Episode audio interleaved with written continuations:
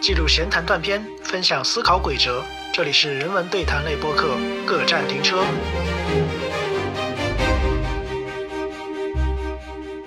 我自己的直观感受就是，热搜这个东西，热搜广场实在是一个特别能印证一句话，就是人与人的悲欢并不相同。嗯非常魔幻现实主义的这样一个广场，所有的各种各样的信息、各种各样的情绪全部汇聚在这一起。对，所以才有人说啊，微博热搜或者是微博这个平台，它就是一个大染缸。但是不管怎么样，在这样一个信息时代，我们获取信息、获取情报的成本在变低，可是我们事实核查的成本却在变高。如果说它是个句子而不是一个关键词的话，它其实是更加有利于未经核查的信息的传播，而且更加有利于一种单一的立场或者单一情绪的一种传播。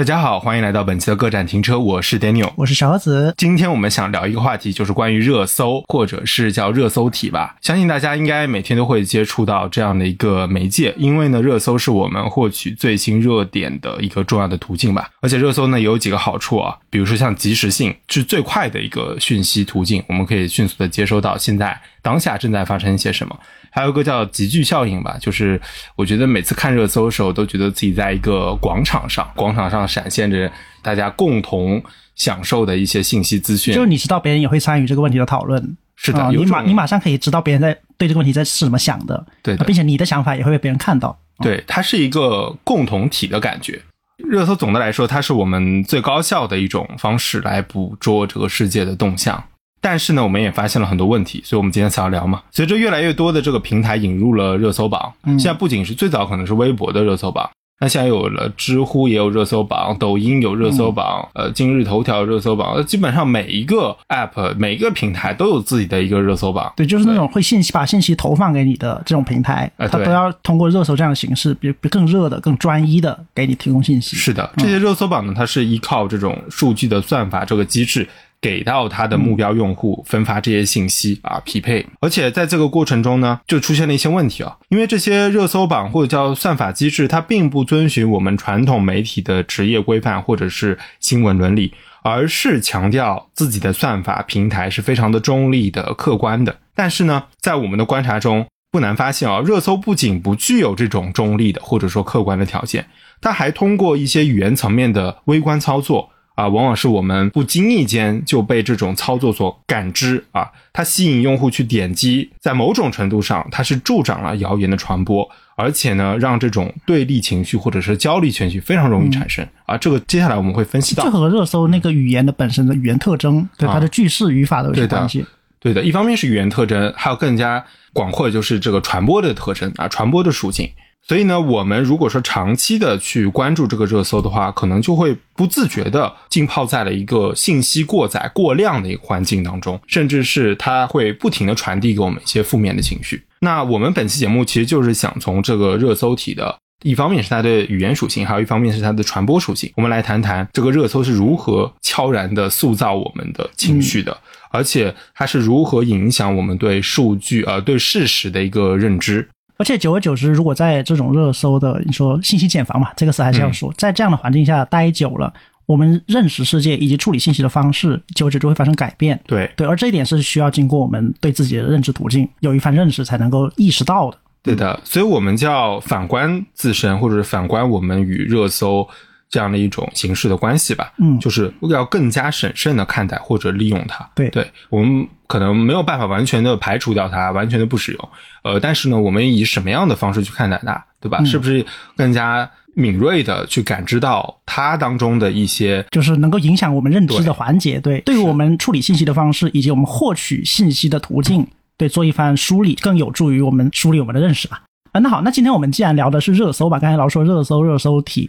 其实我们没有限定哪一个平台的热搜啊，嗯，但是我们也知道，现在说到热搜比较有影响力的就是新浪微博嘛，微博，嗯对，新浪可以说吗？好，没关系。啊，不是，他现在新浪把那个新浪两个字去掉，嗯人家现在就叫微博，也是他重新定义了微博。呃对，他是微博自，身尽管他有微，他曾经是有竞品的啊，有竞品呃，但是现在他在那些他认为那些竞品都被他打趴下以后，他就变成了微博本博自身了，。对呃，是的。好，但是我们之所以选择这个对微博，它我们有一定原因的，因为首先影响力特别大嘛。就是我们知道，它是现在中国最有公共影响力的一个表达平台，嗯可以成为一种就是大家都会参与的一个意见广场。对啊，尽管这个意见广场的质量，嗯，可能颇有人觉得颇有微词吧，但是热搜常常是被认为就作为公众讨论的一个晴雨表或者风向标。嗯我们可以从热搜看到一些时下热点的话题啊，或者是能够激起广泛的一些情绪反应的一些话题，然后它就起到了一种很重要的一个叫做议程设置作用。对，如果有的话对，如果有的话了。然后就根据微博热搜榜，就是二零一六年微博自己发布的这个年度报告，就是用户就是在他这个平台啊，就是主动搜索二点五亿次每日，对，然后有引导了一点三五亿次的这个搜索热度，每人平均的那个日搜量，就搜索热搜的次数达到十二次。那你想，十二次一天二十四小时，平均两小时你会点一次，哎，这个还还是挺庞大的而且这还是一六年的数据，对吧？啊。对，可想而知，现在可能更加的庞大了。对，我记得一六年的时候，四四 G 的网网络好像还没有很普及的，有些地方是没有的。呃普及是普及了，但是、啊看看区域呃嗯中国的这个智能手机那个时候还没饱和，对现在到了二零年以后是完全的饱和了。是的，对，甚至是那个在下降了。尤其是我们可以看到，那疫情这几啊，年，疫情之后，对，对所谓在宅在家，以及说就是远程，就更多起到了一定作用。那还有就是关注这个热搜啊，尤其是新浪微博这个热搜，其实它也就是在传播学啊，还有包括呃媒体，它是有一定意义的。对，它可以成为我们观察传播过程、观察媒体这个运作的一个很好的窗口。然后根据那个阿克西亚公司，它在二零二零年三月的一个调查数据显示啊，微博的访问量在全球的这些网站里面居十六位。然后在中国居第十位，然后我还特意去点击这个链接看一下，对的，就排在微博前面的，就世界上都是一些什么 Reddit 啊，对，还有一些类似于 Instagram 这样这样一些平台，哦所以微 Facebook、YouTube 之类的，嗯所以微博在这个意义上已经可以跟他们对同台竞就是技了。在数据体量上算是一个世界性的。对，然后这个是一方面，另一方面就是呃，据数据显示，就是网民通过微博获取新闻的比例达到百分之三十五，嗯，这个比例是相当高了。因为以前通过传统新闻客户端获取的比例大概也就是在三十五以下，而现在这个三十五点六是高于传统新闻的获取比例的。并且我们可以看到，就是通过热搜获取情报或者获取信息的这样一部分群体，呃，远远高于就是通过特定的媒体人、特定的记者、哦呃特定的平台获取。就是他 PO 的那个，对的，就是一百四十个字的那个文字，吧？对的。因为热搜它是最高效的，相当于你一览无遗，一览就有十个 top ten 的前面，对吧我？甚至它可以之间可以形成互文，你可以猜测热搜与热搜之间的一种互文关系。啊，有时候是这样，有一个重大热点事件，可能它会有一半、一大半的都是关于它的。对嗯，所以就是用呃微博热搜榜自己的宣传标语来讲嘛，微博热搜是现在全网最实时、最权威的热点排行榜，它依据用户的真实搜索量呈现最新鲜、最热门的资讯。对，这是他自己说的啊。至于这个说法是很值得玩味的，待会儿我们可以讨论。好，那下面就是想跟大家先分享一下热搜发展的一个历程，就是说热搜其实不是一开始就在新浪微博就出现的，嗯，呃，不知道大家是不是早期用户，至少我是，我是内测就开始用了，虽然在大概高中还是零九年和一零年我就开始用。了你的号挺值钱的，啊，你的号挺值钱我的号不值钱，因为我不发东西，基本上我就是沉默的大多数。那热搜就是我了解到，它是一四年十一月才在微博的手机客户端上线的一个实时热搜榜。它最开始是一个每十分钟才更新一次的，现在想想哇，十分钟才更新一次是有点慢了啊，对吧？从这个信息我们可以看出一个点，就是说它是手机客户端上线，也就是它是随着移动互联网的产生而产生。那最开始其实电脑的客户端还是没有这个热搜榜的，所以它是跟着手机，也就是方便手机我们大家刷的这样的一个动作啊。对，符合当代人这个智能手机以及这个流动性这个习惯。好，这是一四年十一月。好，但到了二零一七年的三月，热搜榜呢是从每十分钟更新一次，提升到了每一分钟更新一次。嗯，好像现在应该也是维持这个频率吧，就是每每分钟。然后我具体数字不知道，反正现在也是更新的幅度是非常非常快的。这个频率呢是从二零一七年开始就加快了。嗯，那我想每每一分钟更新一次，它相当于就是说。一直实时的啊，全天候的给大家提供这种新鲜的信息啊，甚至它这个信息会有涵囊囊括不同领域，然后不同的不同深度的一些东西，或者比如说同一个领域某一个明星什么出轨了，那么这个它就每一分钟更新，它会不断更新这个明星出轨的最新情况，他发了一篇文章又更新，然后别人回应又可以更新，就是这个频率非常之快。对的，所以说可能也是从这个时候开始，大家已经离不开手机了，对吧？对，因为这个更新机制出现，可能。很多人开始染上了这个时不时的有事没事拿起手机刷一下这个热搜榜的这样的一个习惯了。哎，对你说到这个，我突然想起来，我在电脑就是网页端用微博的时候，我其实不太在意就是热搜这一个事情，因为它也没有对它没有这个页面给我点进去。对，而且我在网页上使用的时候。我的心态是比较持久的，因为我坐在电脑前嘛，所以我不太会关心就是实时发生什么事。是，对。而我在比如说电车流动的时候，我可能会关心，哎，今天发生什么事了？对，对，这可能就是网页版为什么不做热搜，或者是不太有人用热搜这样一个。现在应该是有了吧？但现在很少用，我很少用网页版。对，而且它的那个引导非常不明显，你要特意点进去才有。它不像微博，有时候你开屏你一刷，对吧？你往右边一刷就可以看到了。就是现在，你打开微博客户端，好像不看到那个热搜还挺难的，嗯，对吧？对，它各个地方，它可能不是热搜，它有什么超话，又有什么其他的各种，就好多好多榜。对，就是怎么讲呢？就是如果你打开网页版的微博，你看到的可能是你自己订阅的啊，尽管广告那个不说，你自己订阅的或者自己关注的人可能比较多，但是你在手机端。很多都是被推荐的，是的，被推送的，对，而不是你关注的。我说，哎，这个这我什么时候关注这个人了？很多时候你会有这种错觉。其实我最早用微博的时候，他们总是说微博其实就是另一个朋友圈这种感觉。嗯，就早期微博是这种途径，熟人当时有熟人，或者是一些你信任的一些信源的时候，或者是一些所谓的大 V，但是你是更加倾向于看这些你订阅的人的一些消息。但后来经过了这个热搜，刚才说的一四年上线热搜，一七年更新频率加速以后。我们好像更加倾向于首先去看公共广场上发生了一些什么样的事情，而不是说先去呃点击这个你关注的列表，对吧？或者说它在这个整个 UI 的设置。这个软件的这个排布上，它就希望你去看这个热搜，对吧？对，它放在最醒目的一个位置，让你更加容易去点击、去触达。对，甚甚至包括什么转发按钮，它也设置的比较隐秘。你不想你不想转，你得给转了。那之后呢？到了二零一八年的大概二三月上半年期间呢，这个热搜的整个机制发生了一个比较大的变化。我记得好像二零一八年也发生过一次整改吧？哦，好像是停了一段时间。好像停过几几次，他三番五次都会会被敲打一下，呃，敲打一下，然后就是会做一些整改，然后整改期间呢，大家会发现整个世界都安静了。哦，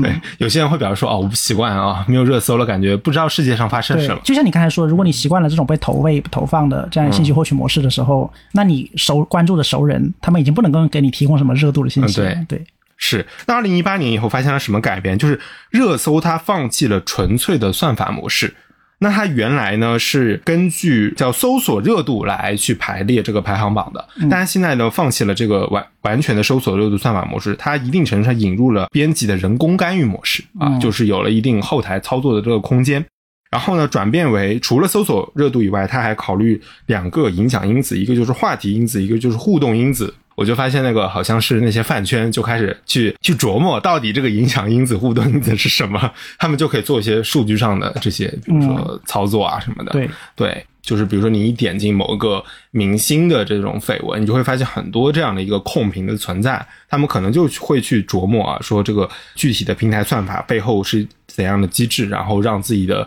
明星的这个排行榜能升高，对吧？当然现在应该是没有了那个超话，好像是没有了。就关于算法对微博热搜以及它整个状况的影响，也有很多相关的论文啦。是的，对。然后从这边可以看到，这背后的就是算法到就是资本，包括各种各方人的因素，对的，对我们所能看到东西的一个影响。那我们这期节目其实之前我们也是读了一篇呃论文，呃王倩写的这个批判算法研究视角下微博热搜的把关标准考察。嗯，他这篇文章当中呢，其实是引用了一个路透社新闻研究所发布的一个报告。当然，这个报告呢，二零一七年了，虽然时间没有隔特别久吧，但是对于这个互联网千变万化来说，已经有几年了。这个论文是二零二零年写的，所以还是相当新新的一篇论文。因为论文确实它有一个时间差。当然，这个数据是一七年路透社发布的。它上面说呢，百分之五十四的受访者他是倾向于通过算法，这个算法也就是搜索引擎或者社会化的媒体啊，还有各种各样的平台来获取新闻故事，而选择传统的这些纸媒的，像像是记者采访，然后编辑审核把关的这样一个模式，传统媒体出来的。信息源的比例呢，其实只有百分之四十四了。嗯，那他这个研究数据得出来一个结论，就是传统把关人控制信息的霸权地位受到了算法的挑战。嗯，那用通俗话来说，就是传统的这种纸媒或者传统的这种媒体受到了这种新媒体、微博热搜这种信息源的一个挑战吧。对，可以这么讲。当然，这是一七年数据，我相信现在的数据比这个应该高得多得多。我估计可能有百分之呃八十，而且我我记得这个数据它显示的是欧美英语世界为主的一个调查哦。但是你说如果在中文世界，那可能又是另一番样子。尤其是像刚才我们说到这个微博，对于我们的这个关注世界已经息息相关了。嗯，有这样一个影响力的时候，那倾向于通过算法、通过被投喂的内容来了解世界的这个比例，呃，想必是会更高的了。嗯，是这样的一个大的趋势。当然，其实我们这两年，我有意识到，慢慢有一批人开始去警惕这样的一种信息投喂的方式。我们开始选择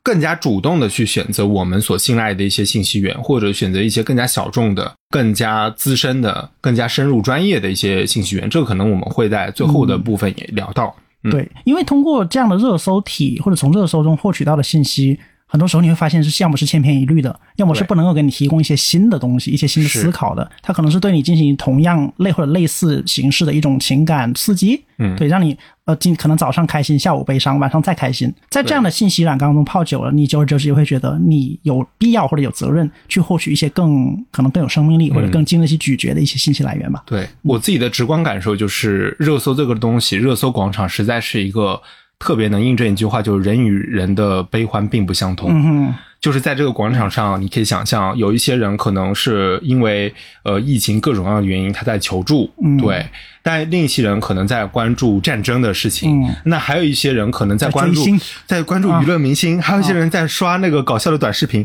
他们全部都在同一个广场上，嗯，对吧？甚至你会发现有一些串联。就是可能在一个明星的一个热搜下，你会发现有些人为了让自己的求助信息能看到，他就借助那个话题发自己的求助信息，非常魔幻现实主义的这样一个广场，所有的各种各样的信息、各种各样的情绪全部汇聚在这一起，对，所有才有人说啊，微博热搜或者是微博这个平台，它就是一个大染缸啊，甚至有更加极端说是粪坑。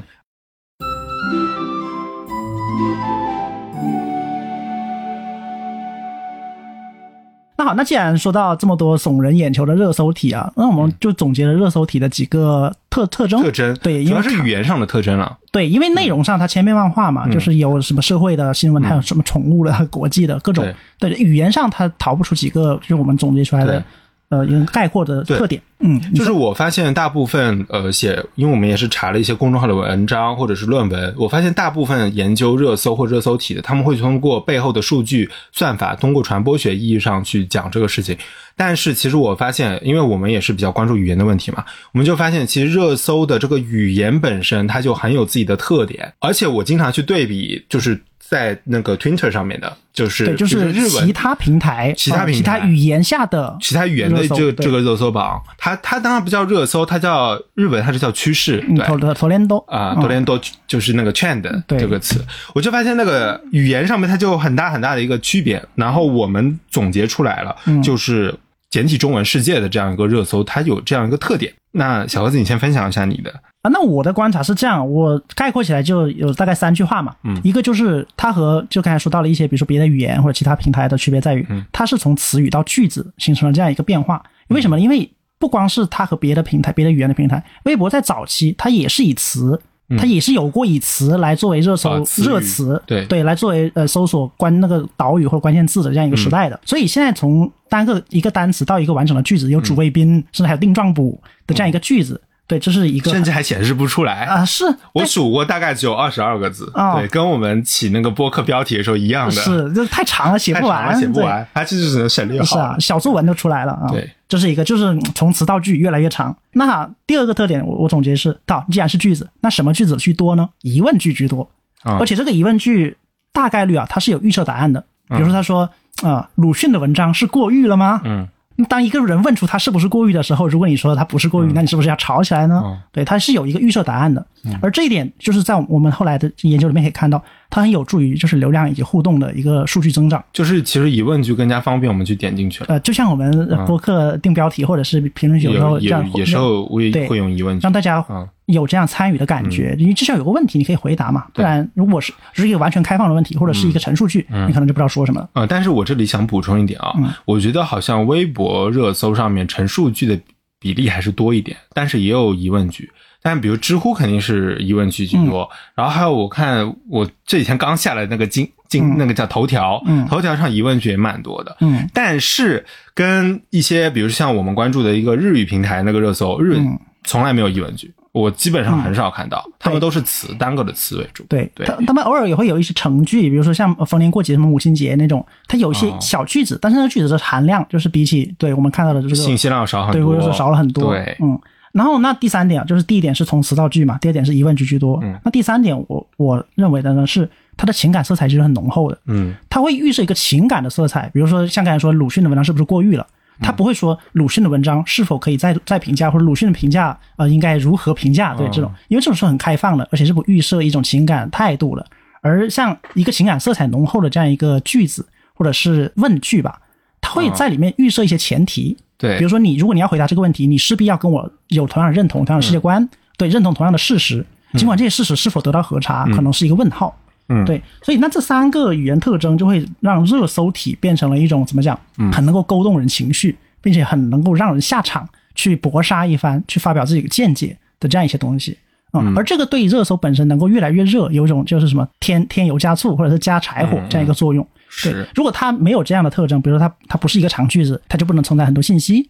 不能承载很多情感性的信息，也不能以一个问句呈现在你面前的时候，你可能就不会，或或者是你可能点击了它，但你就不会想发表看法了。那我观察到的语言特征呢是这样的，就是你刚才说的有一些重合的地方。嗯，就第一个呢，我觉得热搜题就是微博上还有这个简中互联网上的热搜题，它往往是一个句子，这个是我们都共、共同共识啊。就是它有很主谓宾都是很完全的，而不是一个关键词。而我看到一些其他平台的，比如说呃外语的一些平台，它往往是一个关键词，比如说一个人名啊。嗯我这里举个例子好了，就是羽生结弦，比如说在冬奥会上，羽生结弦的热搜是非常多的。对，那比如说在日文的这个网站上，可能它就它的热搜条词条，它就是羽生结弦这四个字，嗯啊，但是在中文互联网上，当时我关注到一个热搜，就是连连续出现一个就是羽生结弦的四 A 被什么什么认定了，嗯，对对，然后在大概滑冰的那个成成绩，对嗯，四 A 就是那个高难度的动作被认定了，然后过了大概一个小时还半个小时，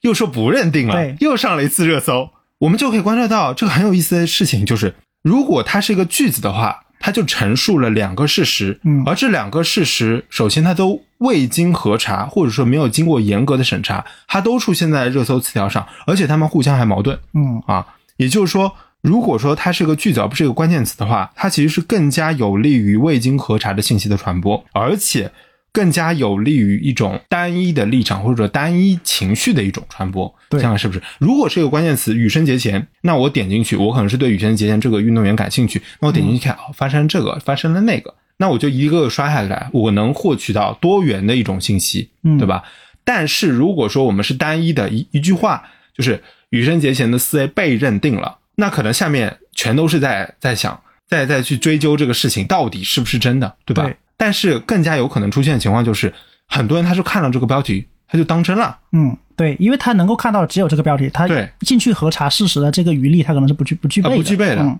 或者有时候标题党也很多，热搜的这个词条的标题党特别多，它被认定了，但是它后面有很多补充的话，对吧？嗯对，就是这样。嗯，包括一些细细节的部分，那种事实核查，它不是一个标题能够说完的，它也不是你点进去看看评论，或者是就是跟大家讨论一下这种得出答案的。是的你肯定要经过长期的这样信息搜集整理，你才能得出甚至不完整的一个结论。那么这个，因为它倾向于句子而不是关键词，这个引向了我想说的第二个问题，就是它很容易造成语义的一个呃歧义嗯，或者说一种不必要的省略，因为它必须在二十二个字里面说完这个事情，对对吧？这个里面就会有一些呃折损，就比如我显示不全了怎么办，对吧？对显示不全了，可能就造成一些信息误解了。呃，我有关注到，比如说像有时候疫情那个数字它就显示显示不全，那这个时候可能就影响大家对这个疫情数据的一个判断了，对而且那个数字它可能有些是分什么确诊、新增确诊、已确诊、累计确诊，对，它有时候就塞不、嗯塞不在那个热搜里面了，对吧？那第三个就是我发现是近近年来越来越严重的问题，就是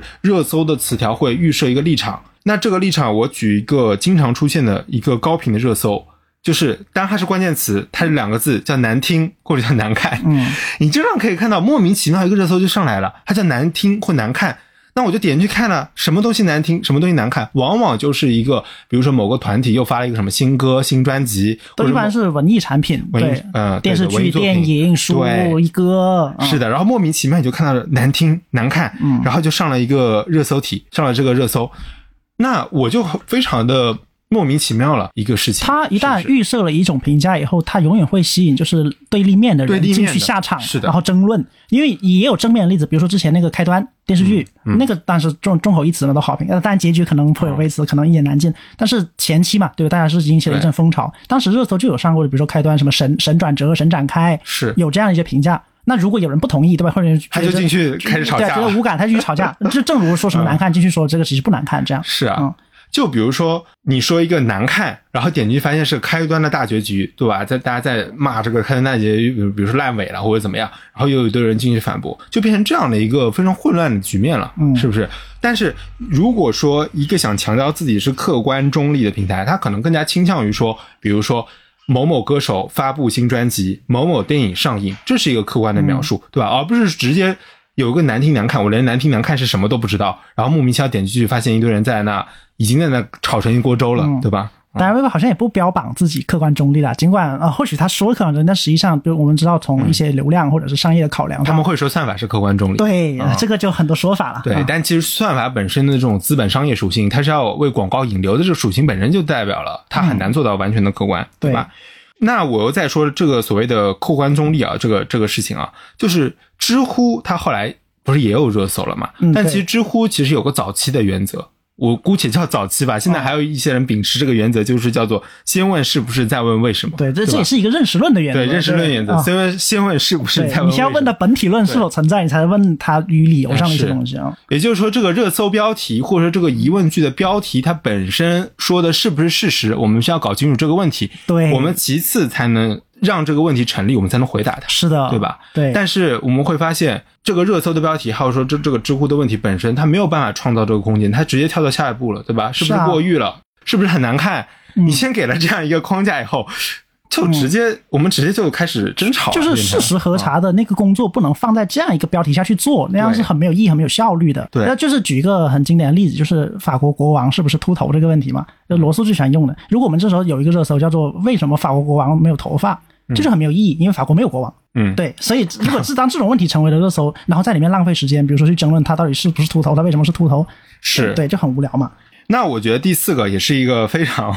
非常棘手的一个问题，就是现在呢那个热搜经常会加上一个信息源啊加上信息源，我觉得本身是好事。对，因为本来是不加的，现在本来不加，它加了一些信息源，但是加了信息源以后，它似乎扮演了一个我可以撇清责任的一个目的了。，对，比如说不是我说的啊，不是我说的，啊，不是我微博说的，也不是谁谁谁说的，是谁说的呢？呃，日媒说的，对吧？什么美国的媒体说的，法国的媒体说的，路透社说的啊，或者是什么什么呃哪里哪里说的所谓的有公信力的，呃公信力打引号、啊来背书啊，就是对，就是传统的大媒体啊，谁谁谁说，或者是什么呢？某某专家说，某某研究机构表明，某某什么什么表明，反正都是这样的一些具有相对来说比较权威的符号的这样的一些媒体或者是专家。那他说了以后，后面有一句话。就是什么研究表明啊，比如说新冠会怎么怎么样啊，新冠会导致什么症状，什么什么后遗症，那很多人他看了这个标题就信了，对吧？嗯他就信了，信了呃，以前不加据什么什么称，不加这个信息源，尚且很多人会相信，因为只要他是在他眼前看到了嘛，他是推送到我面前的。对信息核查这个习惯不是每个人都有的。对，更何况现在加上了据什么什么称，而且刚才你说到这个，我要补充一下，现在有些很鸡贼的做法，就是据本报记者一线卧底得到的材料称，这个很鸡贼的，因为他很多材料，他可以说是比如从网上不什么地方拿来的，他可以说这是他一线获取的，而这个有可能只是真相的一个侧面。对，那这个时候你说这个是不是他获取的呢？有可能是，但是这个值不值得相信呢？那也未必了。嗯嗯，所以这个时候的信源很很多，哪怕他有和信息核查的习惯，虽然这个习惯可能不是很持久，那他们就会觉得，嗯，这个信息虽然没有这么值得相信，但是它毕竟也是一手的呀。对，它是一它是一线第一线获取的呀，对我还是能把它当成参考的。嗯但其实这个只是会叫叫做模糊我们对核查事实的一个追求。呃，而且这个我经常发现啊，比如说某某专家称，你一点进去，发现它是引用的引述的一个论文，嗯对吧？当然这个。不仅经过了翻译，还经过了摘抄，对吧？它相当于是经过了二重。我们微博上不可能把整篇论文都出来嘛，对吧？嗯。但其实经常我就能，我就会我就会去查一些辟谣的一些文章，或者是呃，知乎上有一些专业的人是会分析这个文章其实讲了什么什么什么。他会提供这个文章这些一些细细节信息，就是他这本之前怎么样，他之后怎么的反驳如何如何。是的对这样。但是你会发现，它只要归纳成了二十个字以内的这个热搜词条以后，它损失了大量大量的细节，它就变成了一个非常非常粗暴的一个结论了。本来，比如说像是像医学或者是什么各种各样的专业的那种论文，它其实是有很多附加条件的。嗯就比如说我要得出这个结论，我要有什么前提，什么什么前提，什么前提。那比如说在某种情况下，可能这个结论就达不到，但是在这样的一个热搜词条底下，全部都没有了。嗯。而且平台可以说，哎，这是这个专家说的，我已经说了啊，我已经标注了信息源了，某某媒体称，某某谁谁称，我就可以撇清这关系了，我就不用对这个信息是不是真实的负责了，对不对？如果说你觉得他假的，那你去找他们，对不对？对你的辟谣打不到我头上，是对我来说不痛不痒。嗯，是的，但是我把这个信息传播出来，我流量我拿到了，热度我拿到了，我相当于无无本生意。所以这样的一个包装的包装成非常专业权威的信息源，它可能更加利于，比如说谣言的传播，或者是报，也不能说叫谣言，叫暴论，嗯容易产生暴论，就是别人的分析结果可能被呃被不停的提纯提纯，然后变成了一个暴论，被对传播出去。这个事情在我们比如说情绪管理或者是信息的一个清澈度的管理上，当然是不好的。但是对于比如说追求流量、嗯追求热度的这样一些平台来讲，他们是乐乐乐见其成的嘛。嗯，或者只是追求你扫一眼，对吧？嗯扫一眼就获取信息，你感觉哇，我又知道了一个知识，对吧？我又知道了哇，原来对对对原来这个病是可以这样预防的，会这样一个后遗症的，对对吧？你感觉自己马上能获得了一个非常直接的，也就是受众会买单啊对他们愿意看到这个，他们希望看看到这个。对，是的。那还有最后一个是，当然这个是目前是有改进了，嗯就比如说电视剧或者影剧或者是明星的他们的一些新闻或者是剧情的一些新闻，它会夹杂在我们现实当中发生的一些事情里面。我举个例子，比如说今之前我我点进去看到一个人名，这个人名我不认识，对吧？她的比如说她的老公意外死亡，对我一点进去，这人是谁啊？原来是电视剧当中的一个人物，是一个情节。嗯就她的她在这个剧情当中，她的老公意外死亡，或者是谁谁谁离婚，一点进去看，哦，原来是这个电影当中发生的事情。嗯这样在这样的一个热搜榜当中，它的虚拟与现实是互相交错的。在现实当中，现现实比如发生很严肃的事情，比如说战争，或者是呃各种各样的社会议题当中，你突然间加了一个这个东西，就非常的错位，是不是？是啊，非常的错乱。而且这个问题就是刚才你说到，像日，比如说推特在日语的环境下，我记得以前有过类似，就是当时半泽直树不是火遍大江南北嘛？嗯半泽直树里面不是有一个很经典的桥段，就是下跪土土下座躲给扎，经常要谁给谁躲给扎了。当时躲给扎是上过日推的那个热搜的，哦哎、但是刚才你也说到，那如果是在推特这种意义上上热搜，它是一个词嘛，像躲给扎，哪怕是躲给扎西洛，呃加个名词都可以。就是下跪这个词但是无论怎么样呢，你都不会，或者是很难把它跟现实中搞混，或者说你说哦，就算是抖给他奚落，你会想哦，那是谁在抖给他？你会自己预设一个主主体，一个主语，然后这时候你就点进去看，哦，原来是电视剧，嗯就 OK 了。但是如果你现在说，哎，比如说谁谁谁又抖抖给他了，你加了一个人名，那我们就会想，那这个人名是不是可能现实中存在的啊？对或者哪个政府政府官员啊？你长期在这样一个预设的信息中待久了，你就会觉得啊、这些热搜上面出现虚拟东西和在出现现实东西都是可以接受的。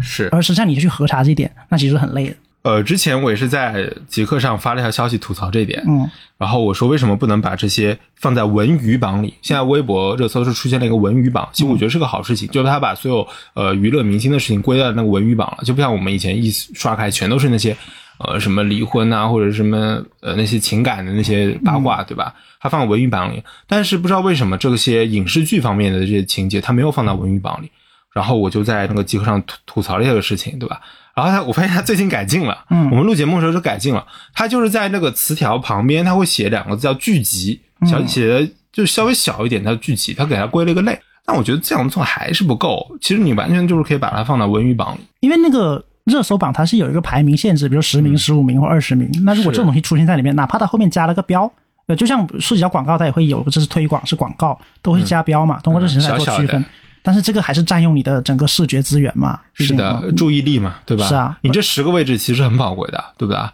比如说，是不是应该让更多呃需要帮助的，对吧？更加及时的一些信息呈现在上面。但你这个时候你出现突出现一个这个电影情节这个信息，对吧？你其实会占用大量的这个注意力资源的。当然，我们不排除有很多人他们刷这个榜，他们就是为了一个娱乐消遣，可能边吃饭边刷一刷。嗯那这个时候，好的，你请你一部文娱榜，对吧？这个是最好的一个选择。这样我们可以满足不同的需求，有些是获取信息的一个需求，还有一个就是我们要呃娱乐消遣的一个需求，我们把它分开来啊、嗯我觉得这个是更好、更加好的一个选择吧。对，但是你刚才说到，就是像知乎，它也现在开始搞热搜榜嘛。然后其实我有个观察，就是像微博，它那个就是热搜，它的那个词条，当它变成了一个问题以后，它有一种知乎化的形象，这是我的一个概括。就是说，它变成知乎化了以后，首先它是一种更多偏向体验型、情感型，就只要你有这个感觉，谁都可以说话的。呃，虽然知乎一开始它不是号称是一个专业平台嘛，你是要有专业知识和技能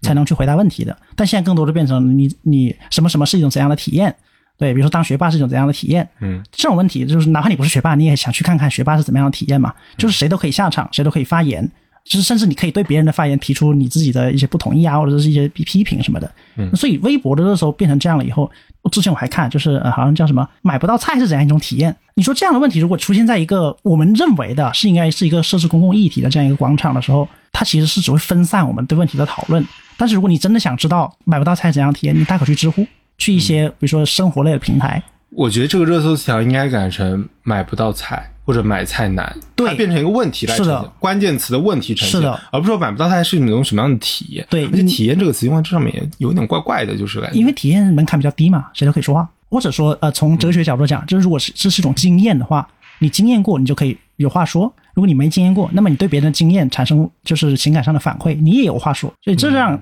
我们说话发言的门槛变得非常低了以后，因为我觉得对于那种真正的可能他已经揭不开多，他没有下顿了，他嗯吃不到绿叶蔬菜的这样一些人来说，你刚才说我正在经历某种体验，就这个词太轻飘飘了，我是觉得。对，还有就是像你说到这个微博热搜，有时候成为了一种求助的工具。嗯，对，包括之前比如说水灾啊，现在疫情啊，很多时候是现在大量都出现这种，你没有这样的呃平台发生的时候，你通过微博，你能想办法顶上热搜。对就这个形式，让更多人看到你的一个困难处境吧。所以，当然这个我们后面可能还会聊，就是说，一直我觉得微博有个很重要的意义，就是它有个及时的应急的求助的这样一个功能。那你说我们我们能不能取缔它？就是它乱乌乌七八糟的，对吧？我们就不看它我不要它。但是我每每想到还有这样的一个功能的时候，我就觉得还是有人需要它的。我们还是有要有这样的一个管道，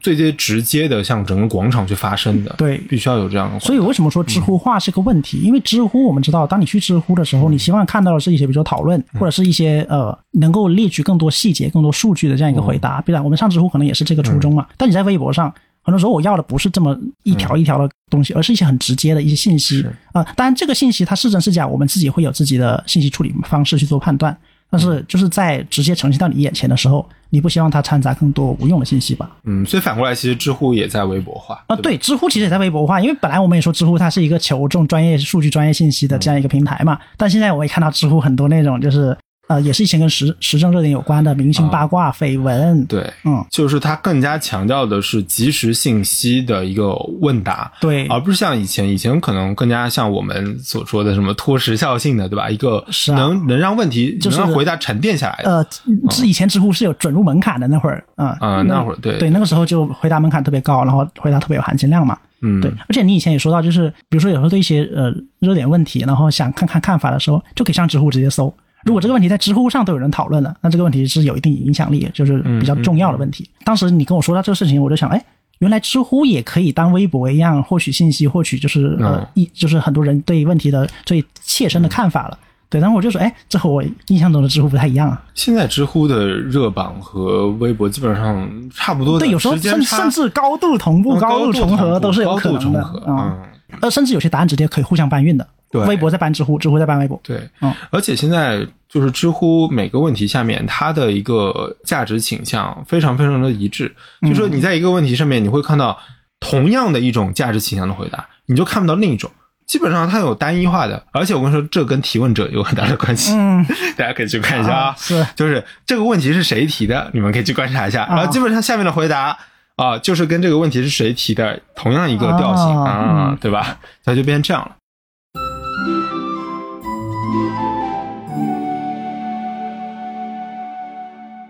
好，那既然说到涉及到提问或者是整个数据流量啊，我们就开始接下来的话题，叫做算法。嗯，对，那既然说到这种跟互联网有关的、跟数字有关的，算法就是离不开的一个环节嘛。那就除了就是常见的，比如信息茧房啊、劣币驱逐良币啊的这种指责嘛，就是在这样互联网平台上，算法就往往与比如说什么过滤气泡啊、偏见啊、区隔、黑箱啊这些关键词联系在一起啊。嗯，对，我们也知道，就是我们处在这样一个被推送、被投喂的这样一个信息时代，我们能看到的很大程度上就是别人给我们看到的，除了我们有别人想让我们看到的啊对吧？或者是广告那让我们看到让我们看到的，除了我们自己有一定的信息索取和整理的习惯来应对这一点以外，我们也是必须要扩展我们的信源啊，或者是对信息的处理方式。但是不管怎么样，在这样一个信息时代，我们获取信息、获取情报的成本在变低，可是我们事实核查的成本却在变高。对的嗯因为信息实在太多了嘛。呃，所以我觉得当下获取信息并不难，或者是获取信息非常非常容易，但是我们真正要训练自己的，可能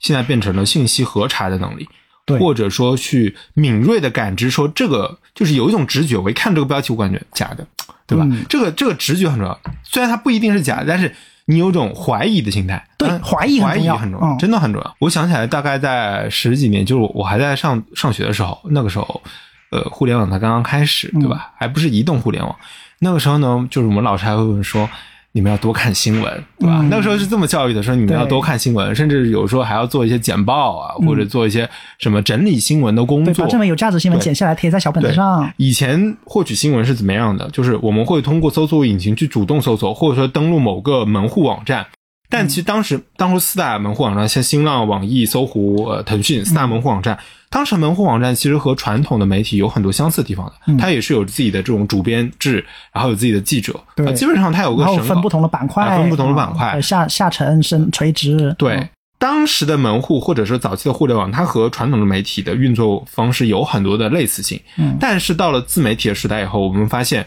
这种信源它完全的给你散开来了。它分割化了。对，就是我们每个用户，他不仅是信息的消费者，就是我嗯不我不仅是刷信息的人，我甚至我在这个话题底下，我随便说一句话，他也可以成为一个内容的生产者或者新闻的发布员。那这个就变成了一个，你可以说是民主化的事情，某种程度上它是好的事情，因为为什么？它打破了原来的这种话语权的垄断就，去中心化嘛。去中心化。那我这个时候，比如说我真的需要帮助，那我要直接在上面发一条求助信息，那这个是是 OK 的，它是一个呃是一个正面的一个效应。但是我们反过来讲。你在这个上面，你随便去发一条不负责任的一个谣言，因为他也没有经过专门的嗯这种什么职业训练或者新闻伦理啊，他没有这方面的意识，他也不觉得自己，我只是刷刷微博而已啊，我随便发一条评论有什么呢？对，而且他而且他还会认为这就是他亲眼所见的。啊，对，然而，经过一些比如新闻训练的人都知道，亲眼所见未必是真相。就是在这样的情况下，就是它模糊了一个信息的发布者和消费者之间的关系，嗯对吧？或者是娱乐化和严肃性之间的关系。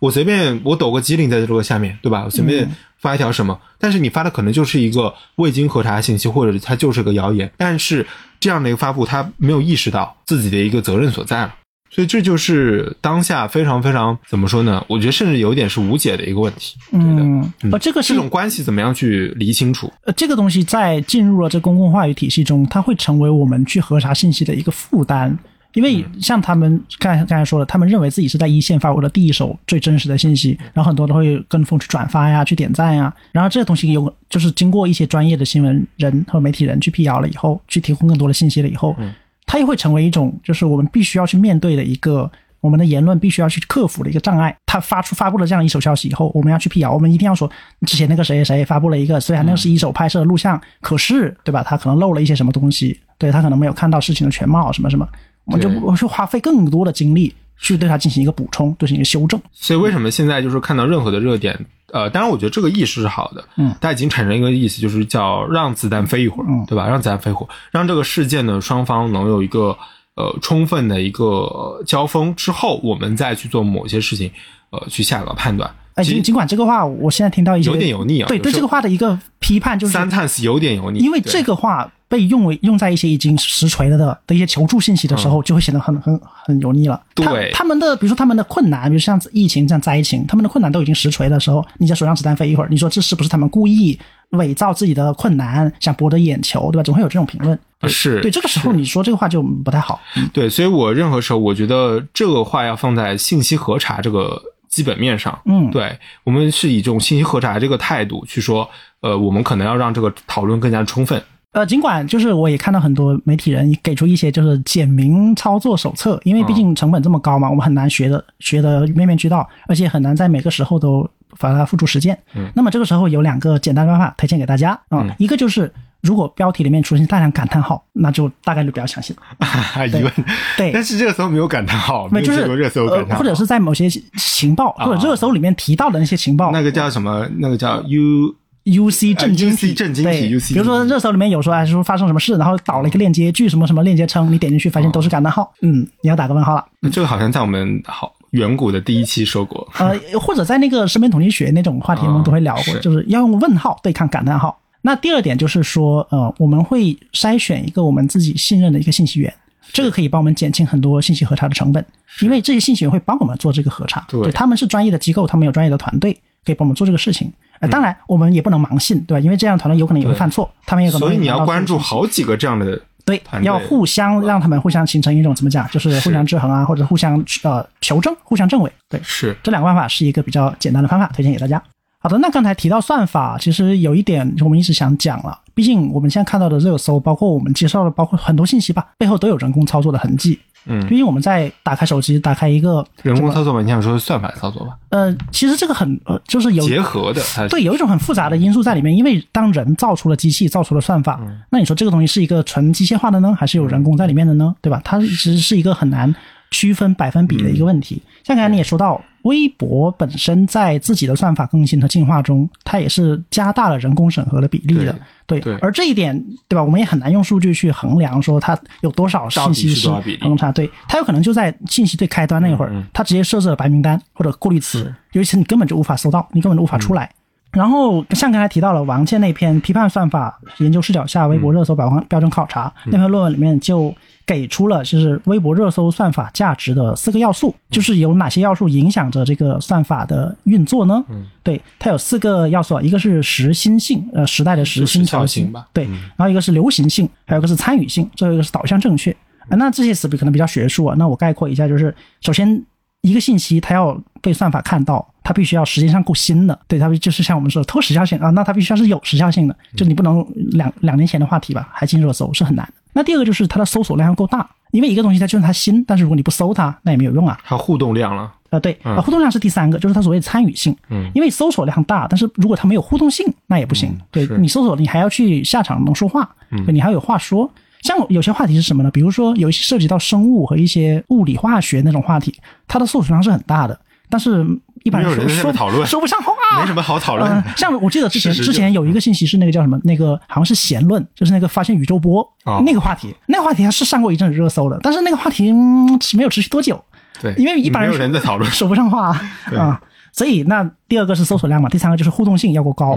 那最后一个就是导向上正正确，对吧？那这个导向，我觉得其实平台要承担很大的一个责任。嗯，因为平台往往说自己是中立客观的，但是站在我们的这个。我们的这种人文立场啊，或者是，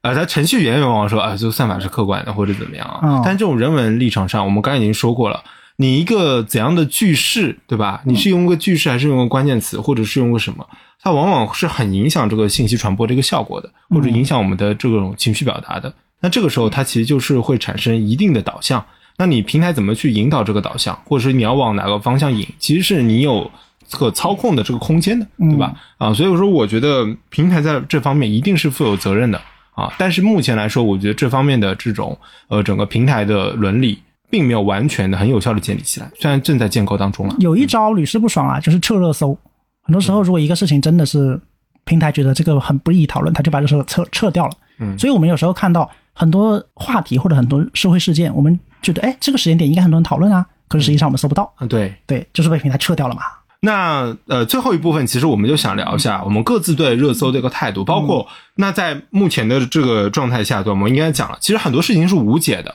啊、比如说你说在这样一个广场下，你看不到这种呃对立，或者说你看不到这种呃真正该关心的社会热点，对对对，啊这种问题，那这种问题我们怎么样去应对呢？嗯对吧？我们这么审慎的态度去应对它呢？对其实对于算法平台来说，它目前的优化，它不停的优化，它它有一个上限的，对吧？嗯啊，它对我们的影响，其实我们怎么样去控制它，或者有意识的去针对它做一些应对的策略，对，这个是我们接下来想要讨论的。对，啊或者说你没办法改变平台，没办法修正平台，你可以改变自己，你可以修正自己。对，我们看我们自己怎么去应对。比如说，呃，我我经常在做，就是我们怎样去拓展自己的信息来源，对吧？这个是很重要的以。及训练自己处理信息的能力，啊，对这样。。那小盒子这方面有什么看法？对对你是非常反对热搜的，你甚至不看，对吧？是的，是的，下你的看法啊。对，其实本来做今天这集选题之前嘛，就是我们在聊选题开会的时候，就说热搜。那当时我第一感觉是，嗯，热搜，我有什么好聊的我知道有这个东西，但是这有什么好聊的？因为我的预设或者说我的普遍观念就是，热搜那些信息都是比较垃圾的嘛，或者是能让我增加很多信息负担。嗯因为刚像刚刚我说的，它很能够调动你的情绪。嗯，它会预设，比如说像。嗯，比如说某某个明星出轨啦，他一定是万人唾骂的，或者是另外一个人他做了一什么社会热点，他又是成为众矢之的，然后每个人丢块石头吐个口水，都是这样一些挑动情绪的讨论的时候，那我还有必要进去多吐一口口水吗？对吧，可能我对这个呃社会热点或者公众人物的评价，可能跟大多数人是一致的，对他们觉得他是一个不好的，是个坏人，是个道德上有污点的人。好，我也这么认为。可是，第一，我们有必要通过热搜这个平台、这个媒介去了解；其次，我没有必要在热搜平台去把它添砖加瓦、添油加醋，而是加一个柴火，大可不必。然后我就觉得说，我获取信息的渠道和整个来源吧，可以更加的像我们的节目的宗旨一样，更加去情绪化。因为情报这个东西，在哲学上，我们知道它是一个事关、一个事实的一个东西，它是一个本体的东西。那我们知道的时候，我们看到的时候，尽管我们不可避免的带有我们主观的一些，比如说预设啊、有色眼镜啊，但是如果我们意识到这一点，我们就可以尽可能的把我们的信息克制在一个纯事实的领域吧。嗯对。嗯或许有些人说啊，你怎么知道你是不是屁股决定脑袋啊之类的，总会有这种评论的嘛。但我就可以说，至少我愿意多看一些信息嘛。嗯就是我屁股，尽管屁股可能不一定挪得起来，但是我可以让我自己的眼睛不断的转动，让我的眼球多转几度。还有就是，当然我觉得热搜有一个很让我情绪产生负担的一点，就是它很多信息是太怎么讲不能留存下来了。比如我在热搜里面关心一个人的道德品质，关心一个社会热点的时候，我从能从里面得到什么呢？其实这个并不是热搜能够给我的，而是我看了热搜，我知道大家在讨论这个事情以后，我还得去别的平台，那我还得去，比如像刚才说知乎、豆瓣，包括一些我公众号啊，对，或者是一些我我信任的一些媒体人，他们的文章、他们的内容啊，当然还有播客了的这样一些平台去关注这个事情的后续、啊它的内幕、它的背景。而这个事情最有趣、有有意思的在于什么呢？那我为什么去了解这个事情？其实不是因为热搜，恰恰是因为我关注这些人他们讨论的这个问题，我才觉得这个问题值得我关注，而不是因为我看了热搜，他上了热搜，所以他值得关注，并不是这样的。热搜并不具备这样的一个因果关系。所以我一直有一个想法，就是我们人与人之间相处，或者是区分我们每个人之间的很重要的一个因素吧，就是我们具有的一个信息观念。而我们要形成我们的信息和观念，又离不开我们获取信息的一个渠道。对，那就是涉及到一个信息来源信源的问题嘛。而信源其实又预设了一个什么呢？从怎样的信源获取信息，你关注怎样的信源，它暗含着你会形成怎样的处理信息的方式。嗯，对，有些信源它可能会希望你以某些特定的方式处理信息，比如说刚才说的 UC 震惊。对，如果你长期关，这都是从 UC 平台关注。他希望你震惊。对他希望你保持一个高亢奋的情绪对，早上兴奋，下午失落，晚上悲伤。而如果你关注一些可能比较，哎，虽然这样说，可能我有些人也会说我预预设了什么东西吧，但是我也只能说，很多信源它存在了更多的可能性，它呈现了更多元的视角。而这样的信源，即便他有他的情绪，他有他的立场，因为不可能没有立场嘛，对吧？比如人道主义这些立场，他一定会有的。但是我在这些更多元、更开放、更多可能性的信源里面呢，我的信息首先是相对得到筛选和就是一个清清怎么讲，就是清洁的，啊，嗯对。但是在这样的一个信息训练之下，我的信息处理方式会变得更加良性，它是一种能够让你以信息方式去面对世界，而不是以世界的信息来被动的调整你信息处理方式的这样一个认知方式。是对，所以我觉得就是在热搜里面看到的信息，它其实更多的只是能够调动你的情绪，像刚才说，你可能真的就想爽一爽，对啊、这样的而已。而良好的处理信息的方式，才能够让你更良好的认知这个世界的信息吧。然后微博热搜能够提供的东西就过于贫瘠了，对，这也是为什么我之所以虽然我觉得热搜不值得我浪费时间，可是我把热搜作为一个现象来认知的时候，它能够鞭策我自己更好的去接受信息，这就是我对热搜大概的一个看法。那我就说一点更具体的。第一呢，我我是这样的，我是会看热搜的，嗯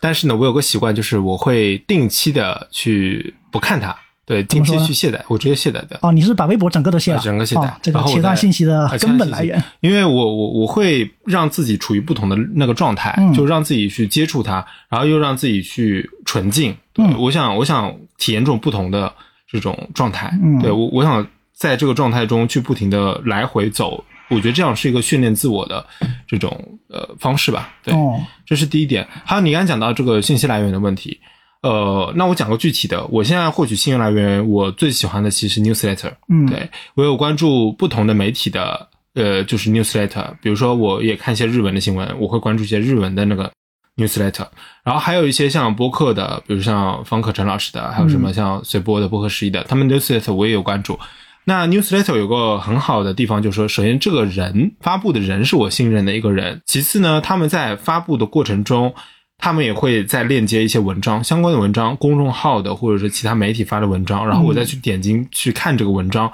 啊，那这些文章是一个可信人告诉你文章，然后这个媒体对，然后我就通过这媒体再去呃嗯获取一些更多信息，就有点像一个树状图一样链接出去了。嗯，对，而而这个参考文献和刚才我们说的据什么什么媒称，那还是不一样的，因为它有明确的出处，不一样的。对，以及这个出处还是经过就是有认证的。当然，他们 newsletter 会对对这个新闻链接去做做一个总结，但是更加倾向于我自己点进去我会看，嗯它里面到底说了一个什么内容。当然不是说所有的 newsletter 我每次都会看，只是说我看我感兴趣的一个话题。但是我觉得 newsletter 比较好的一个呃情况就是说。它很静，就是我自己的心态会很很静下来，我去面对这个事情。嗯而且包括我从一个最感性的程度来讲，我觉得他们的语言很好。嗯，是我想想学习的。就我每次看的时候，我都觉得说，它既有观点性，或者是有一定的批判性，但是它又是那种有温度的语言，这个是我自己都想追求的一种。因为我感觉我们有时候，嗯呃，比如说批判的过于犀利，或者说过于追求一种，比如说讽刺的效果或者语言效果，但是那种温度就缺少了，或者说。呃，能让人感觉到一种呃，通俗的话就治愈的效果，因为我觉得它既克制又热情，对，对感觉到这样一种就是。既有既有锋芒，但是它又是温暖的，又是能给人希望的那种感觉。这是我现在很想去追求的一种语言，我就是它有双方面的这种兼容。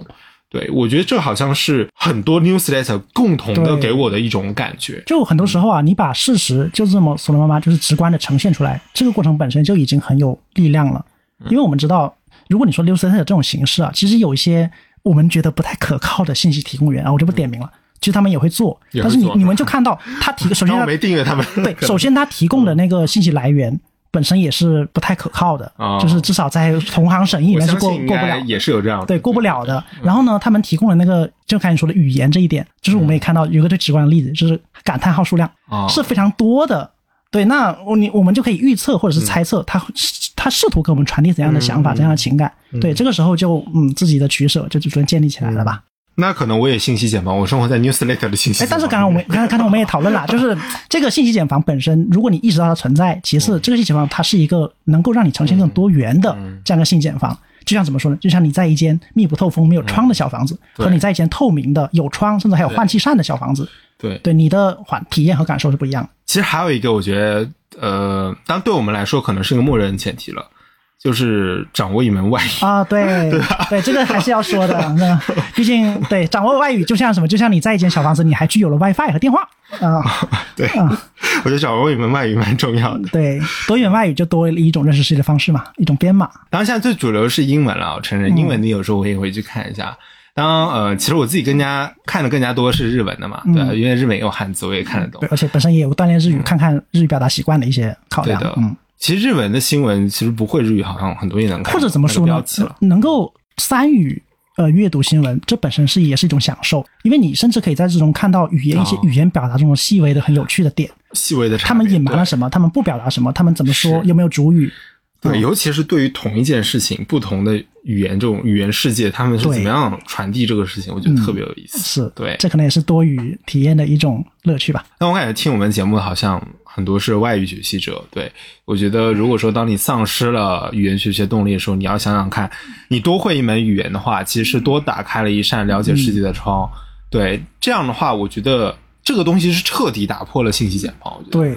或者或者说我们保守一点，可以让你的信信息茧房住的更加体面、更加舒适。嗯，多个信息茧房，三房两厅的信息楼中楼的信息茧房，难道不比一个小黑屋要住的舒服吗？嗯，对，我觉得信息茧房没有办法打破。好，对那我承认它存在，但是我我是对我是我住的舒大豪宅服一点嘛大豪宅的信息茧房。对，